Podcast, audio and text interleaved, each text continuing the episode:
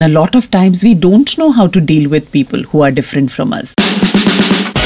You're listening to Overthinking This by Oshin. Oshin. Hi, guys, welcome to Overthinking This. My name is Oshin, and on this podcast, we talk about things that we usually overthink about. If you're also an overthinker like I am, you must have spent a lot of your time thinking about who you are, what kind of a person you are, deciphering your personality, other people's personalities, and it's usually a very tedious task. But today on the podcast, we have a guest who can help us understand that better. On the podcast today, we have Miss Sneha Shah, who is the author of a book called What Shape Are You? The book basically revolves around the concept of putting people into different categories based on the shapes they are, and the shapes are determined by their dominant personality traits. It's a very fun read. I've been loving the book, and I'm sure you will also love the conversation. I've just started reading your book. I'm a few chapters in and I'm already hooked. Like anytime I get a chance to, I just pick up the book and I've been reading it and it's topping the charts as well. So, how has it been for you? Uh, is it like matching your expectations of what you thought the book would be doing, people? Oh my God, it's just the beginning. So I think uh, you know I, it is matching my expectations. I'm enjoying every bit of it. So every time a reader says I am loving the book, I think uh, something uh, you know it's very exciting for me. So I'm hoping this is just the beginning for a lot more to come. It's also a very interesting concept where you're putting people into these uh, categories based on the shape they are. Yes. So, what made you write the book? Was there any particular incident, or just were you fascinated by the concept in general? I'm a psychologist, so anyway, people fascinate me. Mm-hmm. And the fact that 75% of people you meet in this lifetime are different from you. And a lot of times we don't know how to deal with people who are different from us. So, be it in our personal relationships, be it at work, be it in different areas of our life. So, I think what shape are you comes from that intention. How do we know ourselves and how do we deal with people who are different from us? And for me, pandemic, the reason it came out, I wrote the book during the pandemic, and that's the time I was dealing with a lot of relationship challenges. So people were coming in mm. with, you know, issues in their personal relationships, issues at work, and I think it was just the perfect time to write something like this. You mentioned that we fail to realize or rather acknowledge the differences we have with other people. Yes. But it's also very difficult sometimes to just realize the traits that you have in. Yeah. So when I sat down with the chart, to be very honest, I was like, I'm this, but then I'm also this, and then I'm also that. Am I like a mix of everything? So do you have any advice for the listeners and the readers in general as to how can they identify the correct traits? Specifically keeping in mind like what you are and what you want to be, because that line usually is very blurred. Yes, absolutely. So answering your first question, yes, everybody will find a little bit of themselves in the box, a little bit in triangle a little bit in circle, because we have all five shapes within us. But they will notice when they read the book that one or two shapes are more dominant than the other. You know, they are more stronger.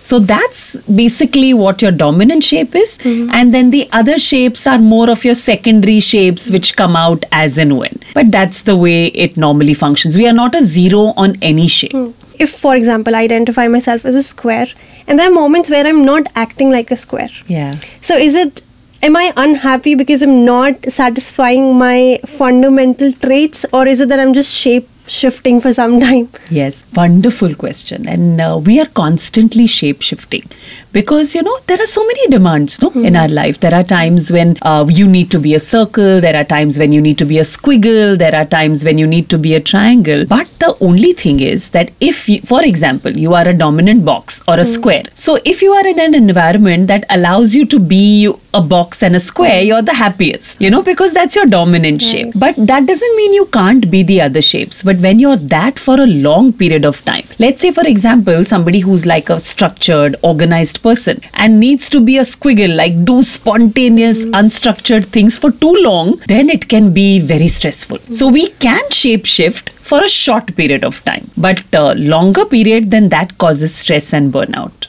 So, like, are people who are good shapeshifters happier in general, or is that uh, or is it even possible to begin with? I think uh, shapeshifters, when it's consciously done, you know, because we say the healthiest personality is the one who's able to choose the right shape at the right time in the right situation, you know. But as long as it's done consciously and not out of confusion and trying to be right. this and that and everything then it is That's stressful. more confusion. Yeah, life. yeah, yeah. Not to you know make this a whole Animal Farm by George Orwell, but uh, is there have you noticed that there's sort of a hierarchy in the society regarding shapes? Do you think like a box would be praised more than like a circle? Because in some circumstances you're demanded to be more organized, and somebody who's more organized is appreciated more than those who are absolutely absolutely so the minute i walked into this office and i uh, and i went to the washroom and you know it says hey woman here and you know the general vibe. And i said oh this is a squiggle office. Oh. and you know so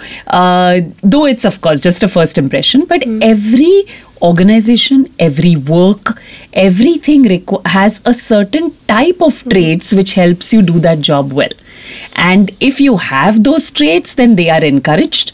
But uh, you know so we work with a lot of companies. So when we work with any kind of a government organization where there is a lot of box you know you need to be very structured organized work within a routine if you are a squiggle there then it's not appreciated you know then it's seen like you know why are you behaving like that you know you're you're too disorganized you're too rebellious so yes certain everything encourages their own culture especially when you, you're younger, like as children in school, you're just expected to be one sort of shape. Yes. And uh, do you think somewhere or the other that leads people to have these aspirations to be just a certain shape? Like, for example, in your book, you mentioned that Steve Jobs was a triangle. Yes. And everybody would love to have that lifestyle where Yes. you're like boarding private jets and everything. How fair, fair, if that's the right word, is it to be aspirational? Is it even like possible to, you know, just be a certain kind of shape? Do you think people should aspire to do that? um, you will anyway have a dominant shape, which brings out the best part of you, one or two shapes. But I would say aspire or pick a role model who is in alignment with your preference, with who you are. If you try to be somebody, you know, who is not in alignment, like I'm a circle. For me, being a Steve Jobs is completely in ali- out of alignment of my personality. Then I'm going to be unhappy. I'm not going to be successful being that. I'll never be able to be that. Hmm. So I have a feeling pick a role model it's wonderful to have a role model hmm. but pick it in in your type your Just your shape, right? yes your shape But uh, I don't know if you'd agree with my thought process here. Do you think sticking to just one shape throughout your life is like limiting yourself? Absolutely, it is. And we never ever stick to one shape. Life happens, circumstances happen, sometimes difficult situations happen. So our shape tends to move because it's dynamic. As people, we are very dynamic. But your dominant will never become your least. You know, so if I'm a circle and that's I'm a caring, sensitive, loving person, I'm never going to turn into a triangle where I'm direct and blunt and you know giving it straight. I will develop some level of triangle. Like when my father passed away and I had to take charge of his office and wind everything up, I was a triangle for some time. But uh, I'm not going to become permanently that shape. So, to answer your question, yes, we are dynamic, we keep changing, but not so much that our you know least becomes our dominant or the other way around Other than that, just even with writing the book, how was how's the process been for you? Like, did you have a set routine for the writing? Just just give us like an insight into the writing process. oh yes i i did have so my writing was early in the mornings uh, and i would wake up and write. And it's so amazing because when you're writing a book it's like it consumes you. You know it's like till it doesn't come out. And it's like having a baby you know till it's not over you're just thinking it day in and day out so i was thinking stories and the book all through so 4 months and it was done and it was my birthday when i wrote my last word Oh. and the feeling that it's done and it's over is the most beautiful uh, feeling Well, uh, I am thoroughly enjoying the book as I've mentioned you. earlier, especially because you know a lot of times uh, in books and talks, people make you realize the the things that are there, but they rarely give you the solutions to it. They mm-hmm. rarely give you the entire package. And the book is that like it's an entire package. There are like stories that aid the the the entire flow of the book. So I'm loving it. Congratulations on the Thank book. Thank you so Thank you so much. much for sitting down with me. thank you thank you it was wonderful Well, that's it for this episode, guys. Thank you so much for listening. If you enjoyed, don't forget to follow the podcast. You can also rate the episode or the podcast in general if you enjoyed it. My Instagram is Oshin It Is, which is O S H I N I T I S.